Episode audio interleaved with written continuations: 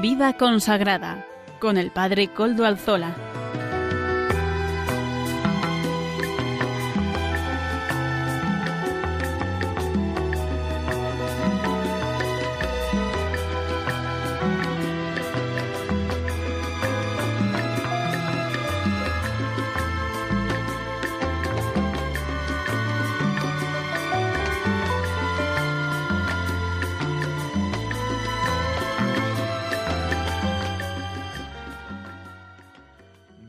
Tardes, hermanos, amigos y oyentes. Hoy es jueves y son las cinco de la tarde, una hora menos en las Islas Canarias. Es por tanto la hora de vida consagrada aquí en Radio María.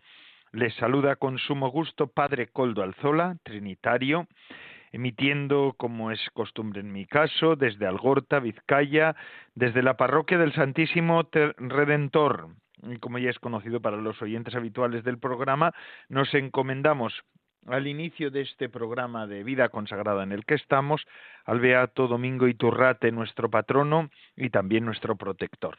Saludo también, como no, a los que nos están ayudando en el control en Madrid, hoy en concreto a Germán García, gracias a su servicio porque nos permite emitir y ponernos en contacto a todos. Ustedes ya saben que además nos pueden escuchar con los podcasts de la web de Radio María. El nuestro es, eh, el nuestro también lo suben. Es una web de podcast que siempre es útil porque podemos escuchar los contenidos en otras horas también. Hoy, eh, feliz día a todos. Hoy Santo Toribio de Mogrovejo me ha llamado la atención, les voy a decir una anécdota que me ha pasado hoy. Hoy yo doy clases en un colegio, muy poquitas horas, entre otras doy la asignatura de ética en cuarto de la ESO, en cuarto de la eh, de educación secundaria obligatoria, en un colegio de religiosas trinitarias que hay aquí en Algorta. Y uno de los muchachos, eh, al pasar por las, por las mesas, por los pupitres, he visto que tenía escrito Toribio de Mogrovejo. Digo yo, pero ¿y quién es este? Dice, pues no, me dejaron el libro, no sé, pues el anterior lo puso. Y digo, precisamente hoy, que es el santo, este santo, qué curioso, me ha llamado mucho la atención. Voy a estudiar un poco más la vida de Santo Toribio de Mogrovejo, al cual también hoy nos encomendamos, ¿verdad? Me ha llamado mucho la atención, ha sido como una casualidad pero mm, extraordinaria. Por eso vamos a encomendarnos a Santo Toribio y seguimos. Estamos en Cuaresma y antes de comenzar el programa, con los contenidos habituales, me, me gustaría hacerme eco de la audiencia de ayer del Papa que este, su santidad el Papa Francisco, tuvo en el Vaticano.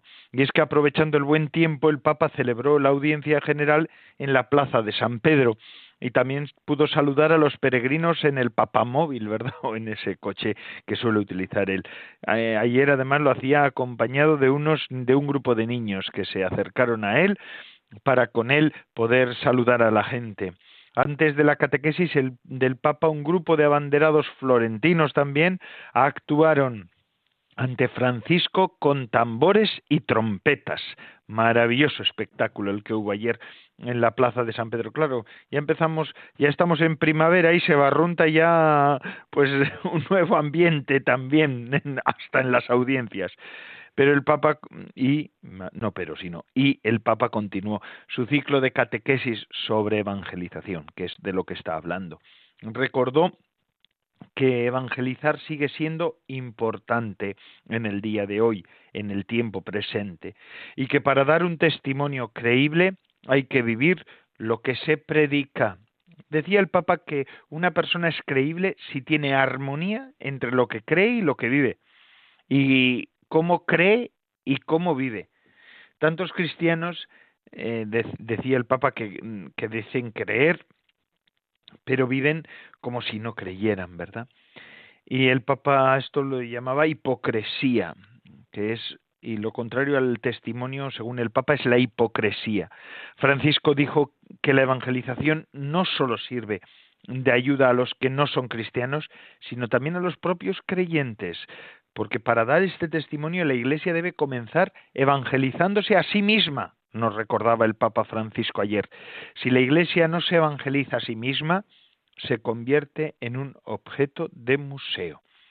Al final de la audiencia, el Papa rezó por Ucrania y recordó cuando el año pasado la consagró junto a Rusia al Inmaculado Corazón de María.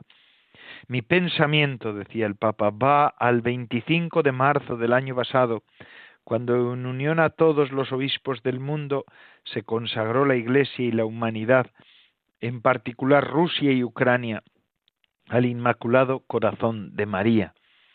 Francisco pidió a los peregrinos recordar aquella consagración cada 25 de marzo y seguir rezando por el fin de la guerra. Lo haremos, Papa Francisco, lo haremos. Este sábado nos acordaremos también de esa consagración que usted hizo ya hace un año casi. El Papa dedicó también unos minutos de la audiencia general para recordar la importancia del cuidado del agua. Aseguró que rezará por el éxito de la segunda conferencia de las Naciones Unidas sobre el agua que se está llevando a cabo en Nueva York. Decía, este es el texto que dijo en italiano que yo lo traduzco al castellano. Hoy celebramos el Día Mundial del Agua. Me vienen a la mente, decía el Papa, las palabras de San Francisco de Asís. Alabado seas, mi Señor, por la hermana agua, que es muy útil y humilde y preciosa y casta. En estas sencillas palabras, decía, nos recordaba Francisco, sentimos la belleza de la creación y la conciencia de los retos que implica su cuidado. Estos días se está celebrando en Nueva York la segunda conferencia de las Naciones Unidas sobre el agua. El Papa decía que rezaba por el resultado exitoso y que además espera que este importante evento pues también pueda acelerar las iniciativas en favor de quienes sufren la escasez de agua, que es en realidad un bien primario.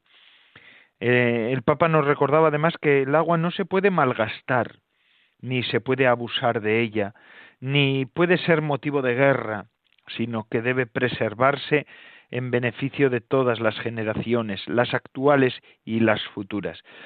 Esta cumbre tendrá lugar en, desde el 22 de marzo al 24 de marzo, hasta mañana. Tratará temas como el derecho al agua potable en Bangladesh, Irak y las comunidades indígenas de Canadá. Bueno, pues vamos a escuchar las palabras que dijo el Papa también en español. Hace un resumen de su catequesis en español que todas estas cosas que les he relatado yo las va a decir de una manera más adecuada. Escuchemos al Papa Francisco. Queridos hermanos y hermanas, en esta catequesis reflexionamos sobre la exhortación apostólica Evangelii Nunciandi de San Pablo VI, dedicada a la evangelización en el mundo contemporáneo. Recordamos que evangelizar, más que la mera transmisión de contenidos doctrinales o morales, es ante todo dar testimonio del encuentro personal con Jesucristo. Y esto es muy importante porque la gente necesita de testigos, es decir, de personas que sean coherentes entre lo que creen y lo que viven, entre la fe que profesan y las obras que realizan. Coherencia. Otro aspecto a tener en cuenta es que los destinatarios de la evangelización no son solamente las personas que están fuera de la iglesia, porque profesan otra religión o no profesan ninguna, sino también nosotros mismos, que pertenecemos al pueblo de Dios.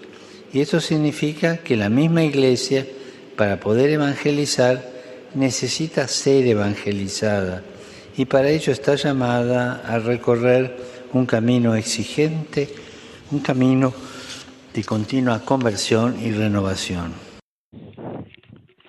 Muchas gracias, Santo Padre, por estas palabras en castellano, así que hemos podido escuchar también ese resumen que él mismo ofrece en lengua española. Y la semana pasada el Santo Padre, el Papa Francisco, se reunió, fue un encuentro muy interesante, muy bonito, con varias familias de refugiados que han llegado a través de los corredores humanitarios promovidos entre otras organizaciones por la comunidad de San Egidio. Varias personas pudieron dar su testimonio, entre otras un matrimonio, Ana, su marido Subi y su hija Pamela, le contaron al Papa cómo fue dejar Alepo. Decía eh, ella, Ana, decía que pensaba muchas veces mm, en su ciudad, que era preciosa. Decía, no queríamos abandonarla, resistimos allí hasta 2016. En un primer momento esta familia se refugió en el Líbano, pero la explosión del puerto de Beirut les hizo finalmente instalarse en Italia en 2020. También dieron su testimonio Matía y su familia. Estos son italianos, una familia italiana de la región de las Marcas, y en 2018 abrieron su casa a una familia siria. Fijaos lo que decían. Estamos aquí en representación de las familias que no han tenido miedo de abrir sus puertas y dar acogida. Francisco, en la audiencia, agradeció a las, a las cáritas, instituciones de iglesia y diferentes gobiernos su apoyo a los corredores humanitarios, que desde 2016 ofrecen una alternativa a la peligrosa ruta por el Mediterráneo y también condenó los campos de internamiento para refugiados en Libia. Cada uno de vosotros, decía el Papa, merece atención por la dura historia que ha vivido. En particular me gustaría recordar a quienes han, han pasado por los campos de detención en Libia. El Papa dijo que no basta con permitir a los refugiados llegar a países más seguros. Una vez en Europa, las autoridades decía el Papa, siguen teniendo más responsabilidades eh, y además que hay que trabajar por la integración, que es muy importante, para acabar, integrar, no solo salvar, sino integrar. Integrar es parte de la salvación. Recordaba el Papa y casi gritaba, ¿verdad? La acogida es el primer paso mm, por la paz, nos decía Francisco. Por último, Francisco pidió que cada uno rezara el Padre nuestro en su idioma y también quiso saludar a los más pequeños. Un encuentro verdaderamente significativo del Santo Padre con tantísimos, eh, con miles de refugiados. Bendito sea. Pidamos también por todos ellos y pidamos, cómo no, por nuestro Papa, el Papa Francisco que está muy implicado e empeñado en todas estas cosas. Y ahora sí, después de haber informado sobre el Santo Padre, vamos a mm, seguir con los contenidos del programa del día de hoy. Comenzaremos como siempre dando la voz a nuestros obispos. En el día de hoy nos acompañará don Vicente Jiménez, que es arzobispo emérito de, mm, de Zaragoza y miembro de la Comisión Episcopal de Vida Consagrada. Amaro Villanueva también nos ofrecerá su espacio, música para evangelizar. Y la sección de formación corre a cargo, como ya es habitual, de la comunidad de San Juan. Concretamente lo presenta el matrimonio Salvador Morillas y Lourdes Muñoz. Ellos son abogado y economista, eh, respectivamente. Seguimos en este tiempo de cuaresma contemplando a María, con, pues, con el libro Anquila Domini de Adrienne von Speyer, fundadora, junto con Hans Urs von Balthasar, de la comunidad de San Juan. Vamos pues a comenzar ya, dando paso al don Vicente Jiménez, arzobispo emérito de Zaragoza y miembro de la Comisión Episcopal de Vida Consagrada. Adelante, don Vicente. Queridos oyentes de Radio María, especialmente vosotros, miembros de la vida consagrada. El próximo sábado 25 de marzo celebramos la solemnidad de la Anunciación del Señor. Llegada la plenitud de los tiempos, el que desde antes de los siglos era el unigénito Hijo de Dios, por nosotros los hombres y por nuestra salvación, por obra del Espíritu Santo, se encarnó en María, la Virgen, y se hizo hombre. Su nombre será Jesús, que significa Dios Salvador. Y si por la desobediencia de un hombre y una mujer, Adán y Eva en el paraíso, entraron en el mundo el pecado y la muerte, la salvación nos ha venido por la obediencia del nuevo Adán, Jesucristo, y la nueva Eva, la Virgen María. Cristo, al entrar en el mundo, dijo, He aquí que vengo, Padre, para hacer tu voluntad. María, en el momento de la anunciación del arcángel Gabriel, exclama, He aquí la esclava del Señor, hágase en mí según tu palabra. A propósito de esta solemnidad, que pasó de la liturgia oriental a la liturgia latina en el siglo VII, el Papa San Pablo VI escribe en la exhortación apostólica Marialis Cultus sobre el culto a la Virgen María. Estas son las palabras del Papa. Para la solemnidad de la encarnación del Verbo, se ha restablecido en el calendario romano, con decisión motivada, la antigua denominación, Anunciación del Señor. Pero la celebración era y es una fiesta conjunta de Cristo y de la Virgen, del Verbo que se hace Hijo de María y de la Virgen que se convierte en Madre de Dios. Hasta aquí las palabras del Papa San Pablo VI. Confesar la maternidad divina de María, como unida inseparablemente a la encarnación del Hijo de Dios, es hacer una confesión de fe en Cristo. Una auténtica mariología, es decir, el estudio de María, revela una cristología exacta, el estudio de Cristo. Es decir, la verdad sobre María sirve de apoyo a la verdad sobre Cristo y viceversa. Al celebrar la encarnación auténtica de Dios, creemos en su humanización para la divinización del hombre, pues el Hijo de Dios se hace hombre para que el hombre se convierta en Hijo de Dios. Este doble movimiento del proyecto de Dios tiene su punto de apoyo en la maternidad divina de María. La Virgen es un puente que une las dos orillas. En el seno de María se obró el acontecimiento más sorprendente de la historia, el encuentro personal de Dios con el hombre. Si no fuera dato de fe revelada, nos parecería pura fantasía o mitología. En el relato del Evangelio de la fiesta de la Anunciación, según San Lucas, podemos fijarnos en estos aspectos. En el saludo del ángel y comunicación a María de la misión que le confía. Dios te salve María, llena de gracia, el Señor está contigo. Darás a luz un hijo y le pondrás por nombre Jesús. Otro aspecto es la objeción y dificultad de María. ¿Cómo será eso? Pues no conozco varón. También la solución del problema.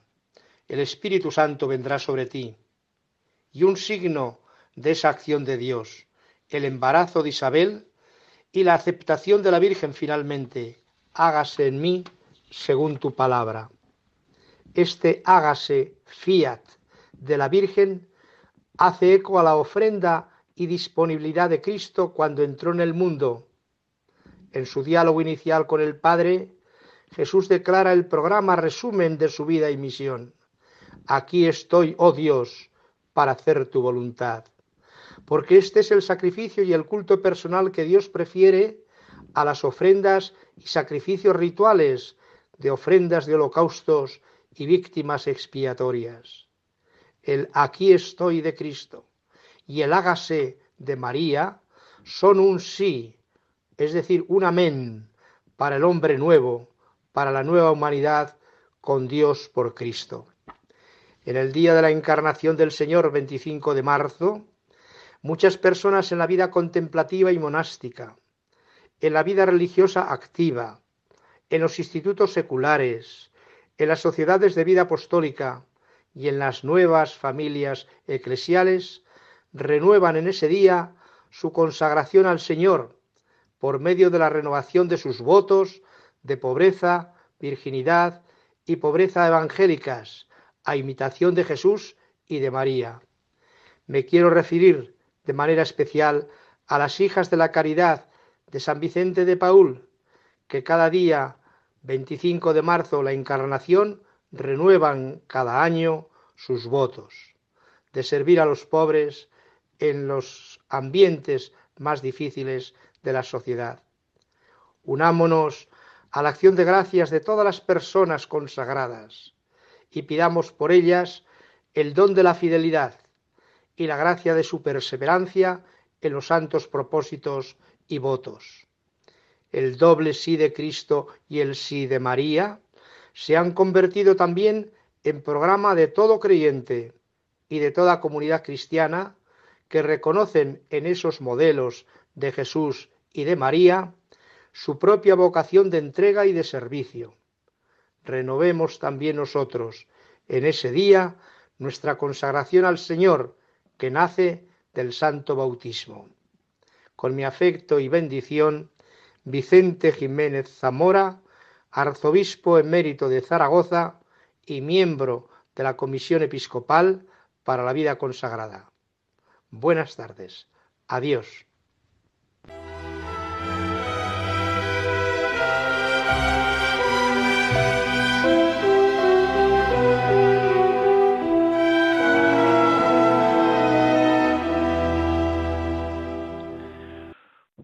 Muchísimas gracias, don Vicente Jiménez, arzobispo emérito de Zaragoza y miembro de la Comisión Episcopal de Vida Consagrada, por estas palabras eh, iniciales del programa, esta editorial del programa que nos ha ofrecido eh, en este programa del día de hoy de Vida Consagrada.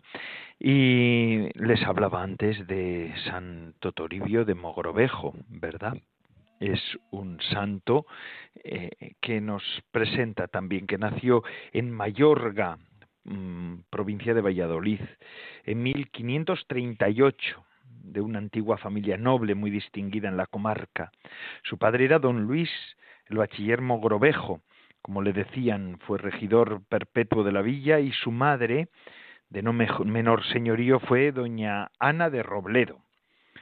Tuvo dos hermanos mayores, Luis y Lupercio, y dos hermanas menores, Girmanesa y María Coco. Madre mía, Menos mal que estos nombres los ponían en aquella época, porque ahora estos nombres no se los hubieran puesto a los hijos, digo yo.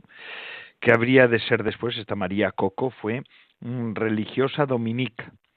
Muertos los dos primeros, a él le correspondió el mayorazgo de los Mogrovejo. Recordaremos aquí su vida desde la amplia y excelente biografía de Vicente Rodríguez Valencia y la más breve de Nicolás Sánchez Prieto, y dos biógrafos de este, de este hombre, ¿verdad?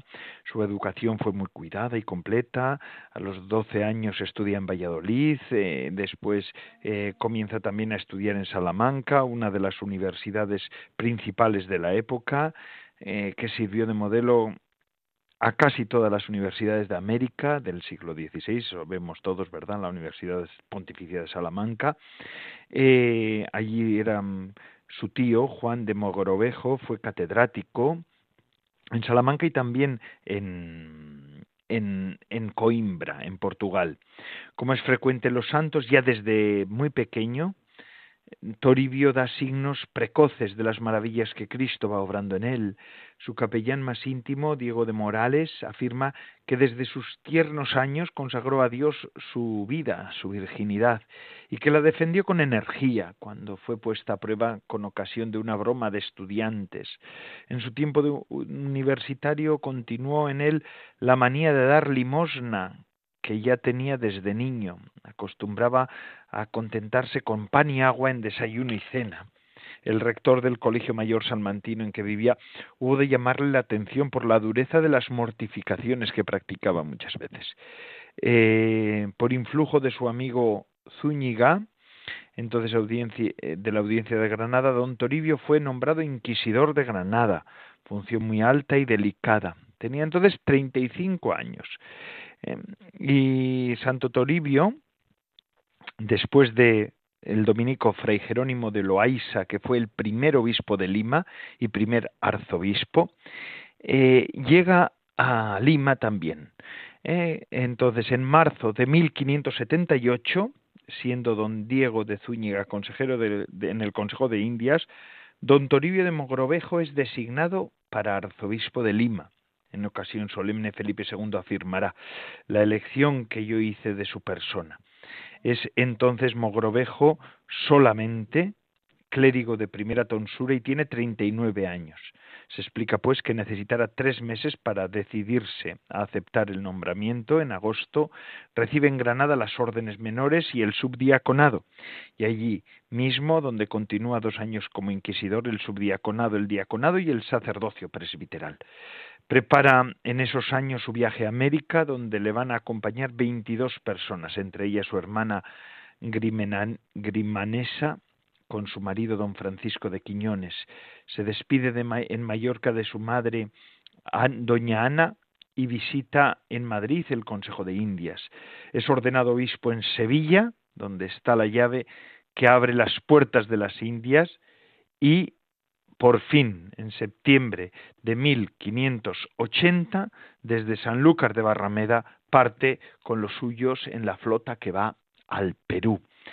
Y allí, bueno, pues la tarea apostólica de Santo Toribio iba a desarrollarse en la arquidiócesis limeña de enorme extensión, unos mil por 300 kilómetros, ¿verdad? Una barbaridad, un medio continente, casi, casi.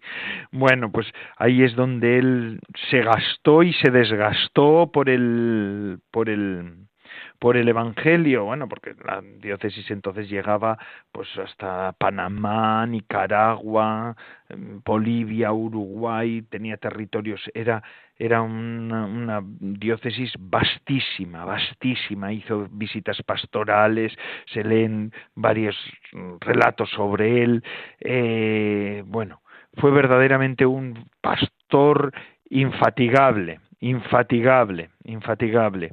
Confirmó fijaos, confirmó más de 800.000 almas.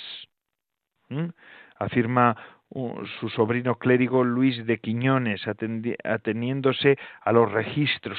Hizo más de un millón de bautismos. Un millón de bautismos, madre mía del alma querida. Eh, anduvo más de 40.000 kilómetros a veces las cantidades son tan enormes que se transforman en datos cualitativos, porque claro, 40.000 kilómetros en aquellas condiciones de entonces, pues fijaos hasta qué punto tenía celo apostólico este hombre, ¿verdad? Bien pudo decir quien llegó a ser su capellán, Sancho Dávila, conoció este tiempo que el amor de verdadero pastor y gran santidad de dicho señor arzobispo le hacía sufrir y hacer lo que ni persona particular pudiera hacer. Considerando también estas enormidades, hermanos queridos, más allá de la norma que produce la caridad pastoral extrema, no faltará alguno que se diga qué cosas es necesario hacer para llegar a ser santo, ¿verdad? Porque es verdad, madre mía del alma querida. Pero el santo no es santo porque hace esas cosas, sino que hace esas cosas porque Dios le ha hecho santo. No todos, sin embargo, aprobaban el modo de vida de Santo Toribio. Mm, había quienes también tuvo sus detractores. ¿eh? Santo Toribio de Mogrovejo. Miren, por casualidad me lo he encontrado en el día de hoy que celebramos su memoria. Quería hacerme eco de este santo porque qué cosa tan curiosa que ese, ese alumno tuviera ese nombre escrito en su libro, Toribio de Mogrovejo. En realidad era Toribio Alfonso Mogrovejo, de Mogrovejo, arzobispo de Lima. Vamos a pedir a él por los obispos de nuestro tiempo para que también tengan el mismo celo lo tienen, no tienen, eh, él no tuvo fácil su ministerio episcopal, ciertamente. Los actuales obispos tampoco lo tienen, los pastores ahora tampoco tienen fácil su ministerio eh, episcopal, ¿verdad? Pues vamos a pedir por ellos, por todos ellos. Santo Toribio, ruega por nuestros obispos, los de la Comisión Episcopal de Vida Consagrada y los que están ahí en esta comisión, todos los demás que están regiendo iglesias, cuidando rebaños, para que verdaderamente den gloria a Dios, como, como dio Santo Toribio eh, de Mogrovejo, gloria a Dios con su ministerio. Y ahora sí, vamos a hacer una pequeña pausa musical de la mano de Amaro Villanueva que nos ofrece la música que nos ayudará para hacer un poquito de descanso y seguir con la segunda mitad de este programa de vida consagrada en el que estamos. Adelante, Amaro.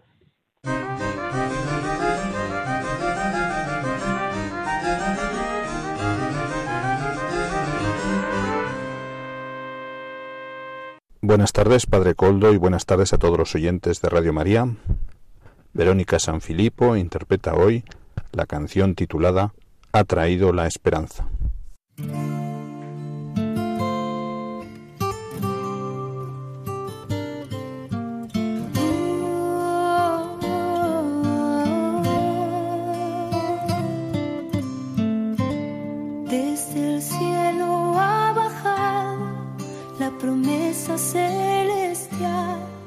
es el Hijo de María, quien la bendición traerá.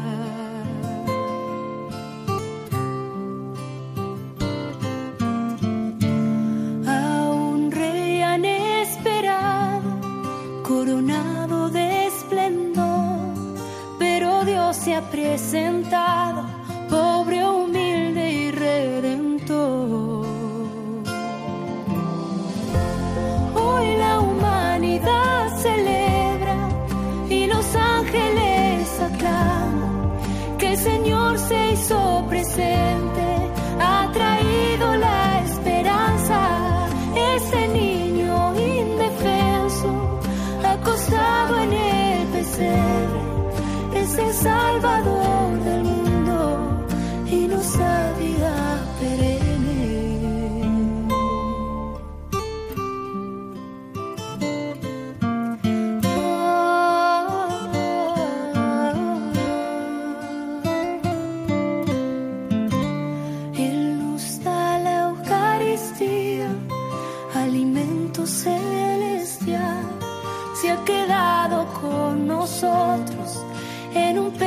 soul.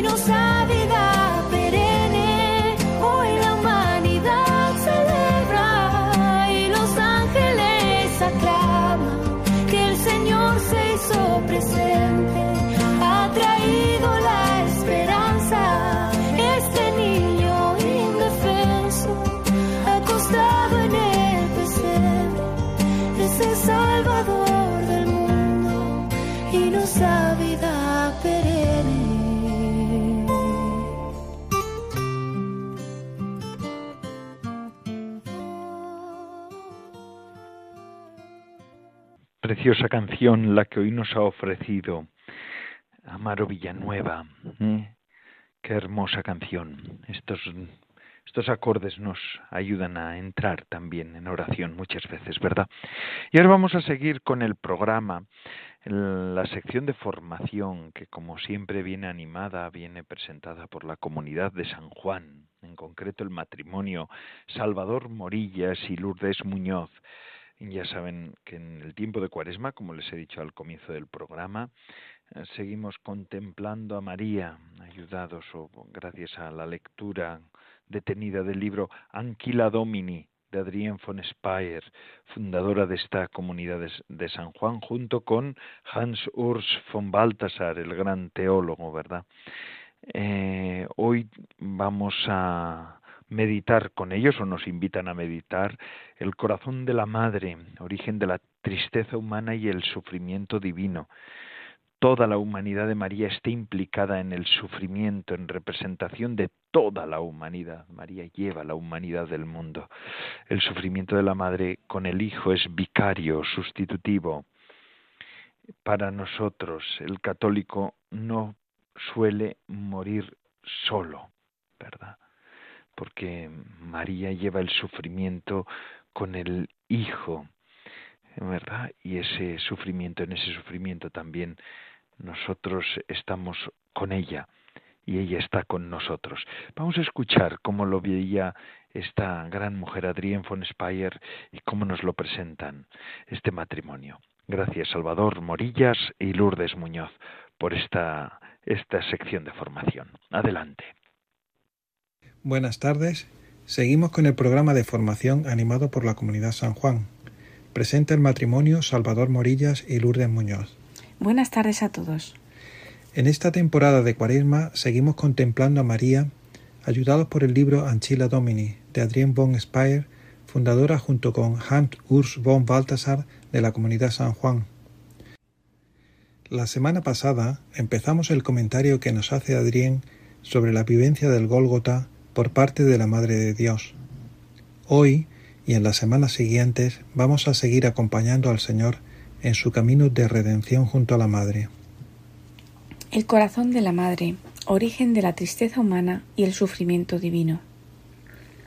Si la tristeza es un sentimiento en el que el afligido siente sobre todo el peso del propio destino, entonces el sufrir con el Señor es sobre todo un sufrimiento que pone el dolor del Señor ante los ojos del que sufre y le introduce en lo más hondo de ese dolor. Sin embargo, existe un lugar en el que ambas formas de sufrimiento tienen un origen común. Es el corazón de la madre, que es una madre humana, preocupada por el destino de su niño y a la vez la madre de Dios, que no se pertenece a sí misma, sino que sirve a la misión divina de su Hijo. Ambas formas de sufrimiento crecen una junto a la otra, si bien no una separada de la otra. La una pasa a la otra y crece en la otra. La tristeza se nutre del sufrimiento y el sufrimiento de la tristeza. La semana pasada vimos cómo Adrien distingue entre tristeza humana y sufrimiento divino. Hoy damos un paso más. Vemos que el origen común de los dos es el corazón de la madre, donde ambas formas crecen y se nutren la una de la otra. Esta intuición de Adrien puede ser de ayuda todas las veces que sentimos que nuestros dolores se quedan en un plano puramente humano. ¿Tienen que ver con Dios? Dios está cerca de nosotros en esos momentos. Aquí puede ser fecundo mirar al corazón de la madre que sufre por su Hijo, humano y divino al mismo tiempo, por Dios que muere por nosotros. Toda la humanidad de María está implicada en el sufrimiento, en representación de toda la humanidad. Si se considerase únicamente el sufrimiento sobrenatural de la Madre, su pasión podría parecer inhumana parecería una simple destrucción del ser humano de María. Pero en verdad toda su humanidad está implicada en el sufrimiento. Todas sus capacidades naturales de donación, de voluntad de compartir el peso, de sentir la angustia y la tristeza, son utilizadas para ser elevadas y transferidas a lo sobrenatural. La pasión no la transforma en dos almas sufrientes. Más bien, el poder sobrenatural del sufrimiento se sirve de lo que está humanamente disponible en ella para permitirle tener la participación más grande posible en el destino de su Hijo, y así ofrecerle al Hijo, que sufre por la humanidad, la ayuda de una madre. Ella está ante el Señor en cruz como la quinta esencia y recapitulación de la humanidad. Aquí vemos que ni siquiera en el sufrimiento la madre pone límites, se entrega toda y es entregada totalmente con todas sus capacidades para sufrir en el padecimiento del Señor. Esto le posibilita participar lo más posible en el destino de su Hijo. El traspaso a lo sobrenatural de todas sus facultades para sufrir le permite compartir siempre más el destino del Señor. Así, en esta íntima participación como mujer y su madre, ofrece también al Señor a su sufrimiento una ayuda. Pero esta ayuda no se agota en la Madre, sino que es una ayuda que la Madre nos proporciona a nosotros, que somos representados por ella ante la pasión del Señor. El sufrimiento de la Madre con el Hijo es vicario, sustitutivo, para nosotros. Cuando Él la mira, por un instante ya no ve a los horribles pecadores, para y por los que Él muere, sino la humanidad transfigurada en la figura de su madre. Él la ha redimido también a ella, preservándola del pecado. Esto le da la capacidad y la posibilidad de sufrir con él vicariamente por todos. como una quinta esencia del sentido de la redención, en la unidad plena de naturaleza humana y gracia divina. Adrián nos presenta en estas palabras sencillas algo muy misterioso. María, la preredimida, la sin pecado, es tomada con toda su humanidad en el Gólgota, en la pasión del Señor.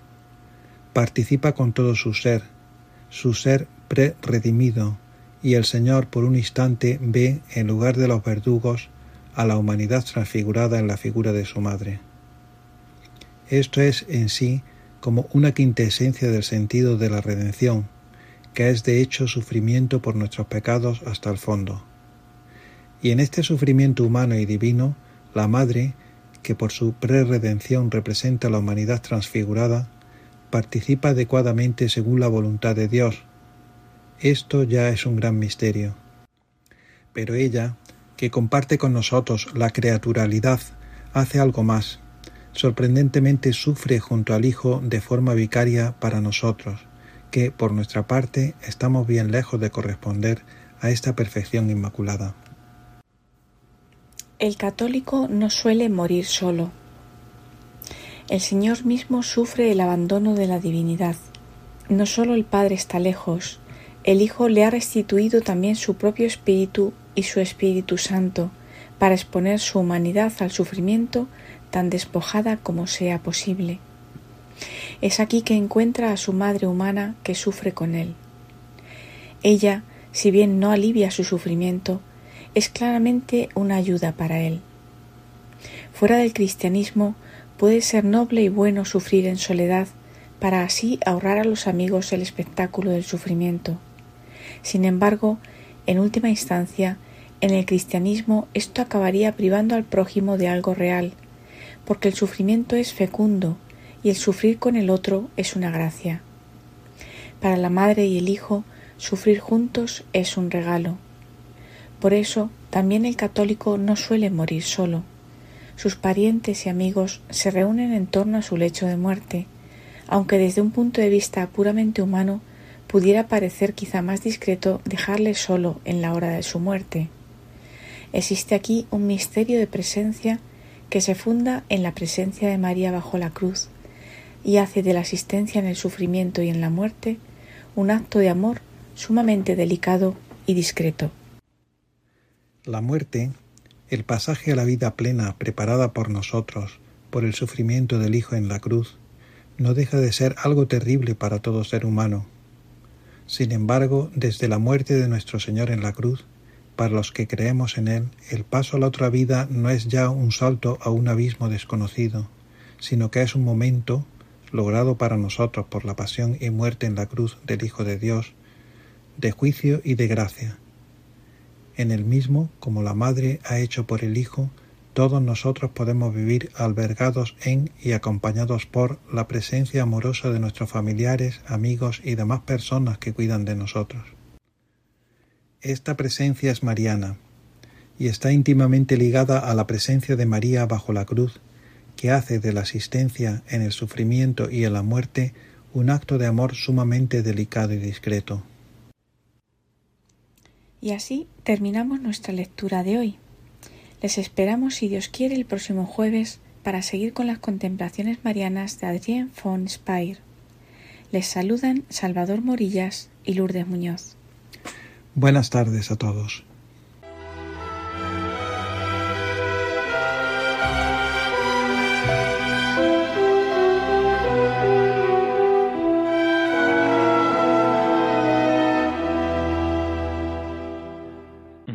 Muchísimas gracias a Salvador Morillas y Lourdes Muñoz por estas palabras que nos han dirigido en la sección de formación. Gracias a la comunidad de San Juan, de la cual ellos son amigos, colaboradores, que nos presentan esta, esta, esta colaboración.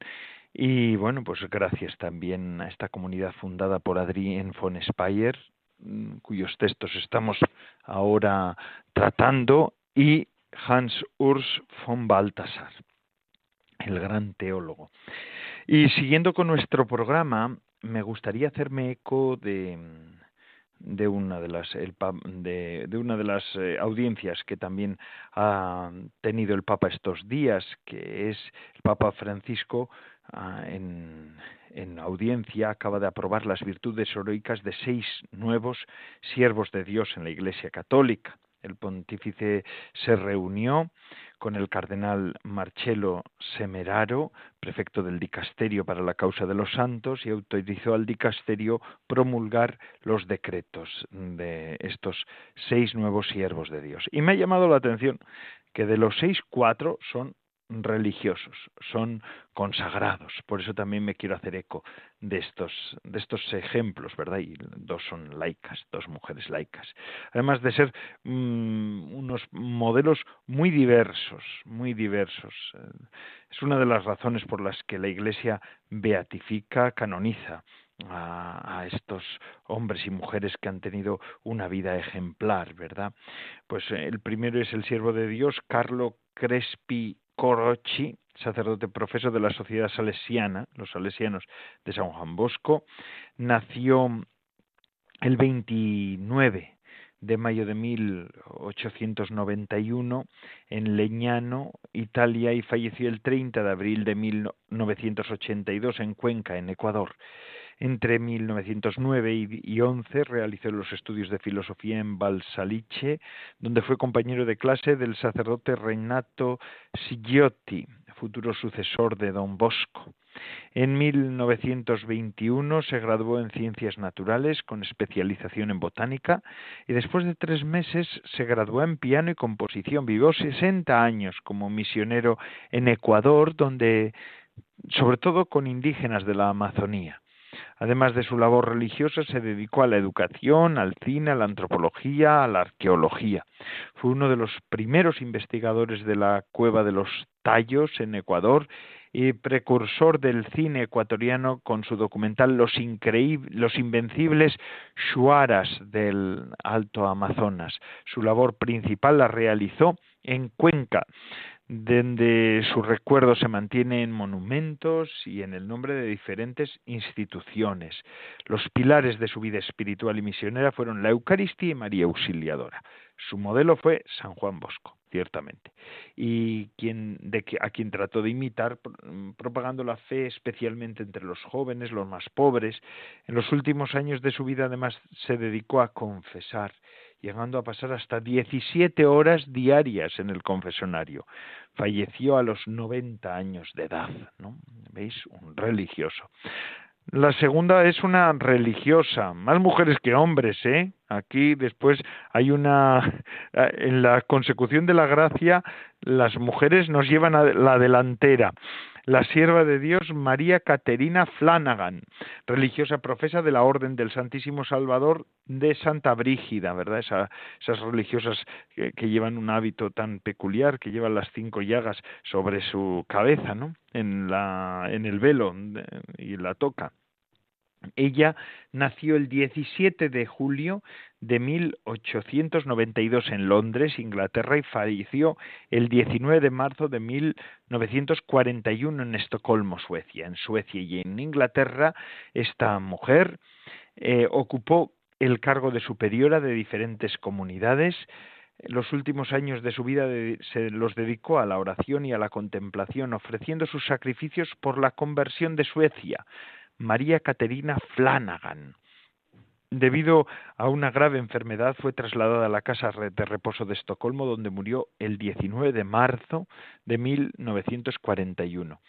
En Suecia, ella, eh, María Caterina Flanagan, se dedicó sobre todo a las relaciones con los luteranos, forjando eh, amistades muy fructíferas. En Inglaterra, además, organizó un centro de acogida y supo adaptarse a un entorno difícil gracias a un estilo generoso y servicial. Ella fue una mujer enérgica, jovial, animada por un gran fervor y siempre dispuesta a la caridad hacia los que sufren y los más necesitados. En 1935 se le diagnosticó un cáncer y murió seis años más tarde. Otra religiosa, la sierva de Dios Leonilde de San Juan Bautista, ella era profesa de la Congregación de las Hermanas Misioneras de los Sagrados Corazones de Jesús y María. Nació el 10 de noviembre de, 1890 en Italia, en Lisignano, y falleció el 12 de diciembre de 1945 en Vicarello, también en Italia. En el campo educativo destacó por su generosidad hasta el punto de convertirse en un punto de referencia tanto para los alumnos como para sus familias. Durante la Segunda Guerra Mundial se privó de artículos de primera necesidad para donarlos a los más necesitados. A lo largo de su vida experimentó numerosos sufrimientos físicos. La sierva de Dios Leonilde de San Juan Bautista, también religiosa. Otra más, otra religiosa, la sierva de Dios María Domonte Pereira, mm, esta religiosa de la congregación de las Hermanas Hospitalarias del Sagrado Corazón de Jesús. Ella nació el 10 de abril de 1897 en Funchal, Portugal, y falleció allí mismo el 18 de diciembre de 1963.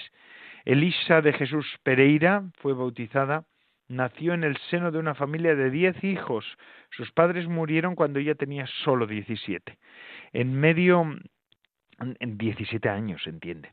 En medio de su arduo trabajo al servicio de los enfermos mentales, mantuvo una profunda intimidad con Dios, ofreciéndose como ofrenda generosa del Padre desempeñó su servicio y apostolado en varias comunidades y experimentó además también fenómenos espirituales singulares. Instada por su director espiritual, transcribió estas experiencias interiores. Fue una mujer de fuerza moral y se caracterizó por una extraordinaria intimidad con Dios. Mm. También hay laicas, está una madre de familia, la sierva de Dios Teresa Enríquez de Alvarado, además española, fiel laica y madre de familia, nació un poquito antes, en el siglo XVI, de 14, 15, perdón, en el siglo XV, perdón, en 456 eh, en Valladolid y murió el 4 de marzo de 1529 en Torrijos, en España. La firmeza de su fe y su amor a Jesús Eucaristía la llevaron a apartarse de la pompa de la corte española para dedicarse a la oración y a las actividades caritativas. Se retiró a Torrijos, cerca de Toledo, donde llevó una vida profundamente austera. Y también la última es una joven joven laica también, María, María Domenica Lazzeri, laica, nacida el 16 de marzo de 1815 en Capriana, Italia, y muerta allí, en Capriana, en Italia, el 4 de abril de 1848. De niña trabajó por los pobres y por los que sufrían, mientras cuidaba enfermos junto a su madre. Durante una grave epidemia infecciosa contrajo la enfermedad, empezó a sufrir falta de apetito, tenía dificultades respiratorias, fiebre, temblores, incluso convulsiones, y entonces le diagnosticaron anorexia grave. En enero de 1835 recibió estigmas en las manos y en los pies, y en el costado derecho un mes más tarde. La corona de espinas de su cabeza también se manifestó, goteando cada viernes sangre viva. Ella afrontaba estos fenómenos extraordinarios como lugar de oración y ofrenda, pero con mucho dolor y evitando que fueran vistos. Así pues, fijaos, muchas mujeres, sobre todo mujeres, ¿eh?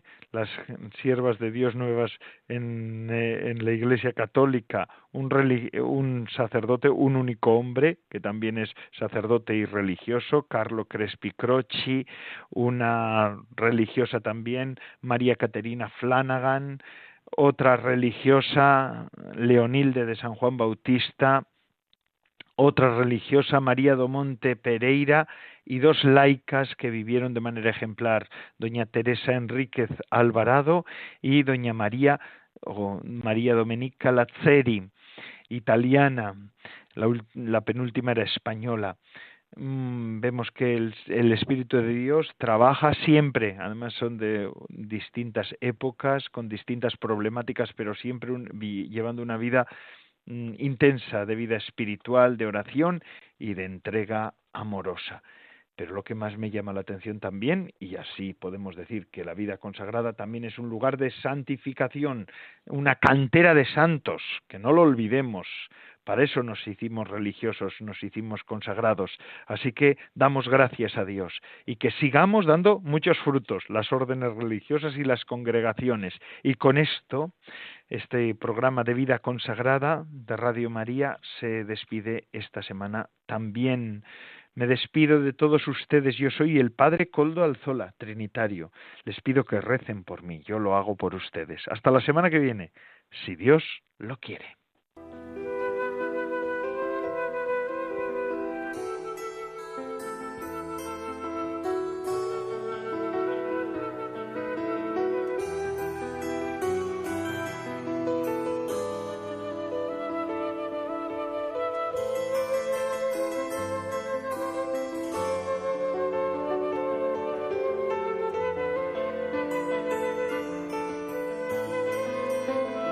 Vida consagrada con el Padre Coldo Alzola.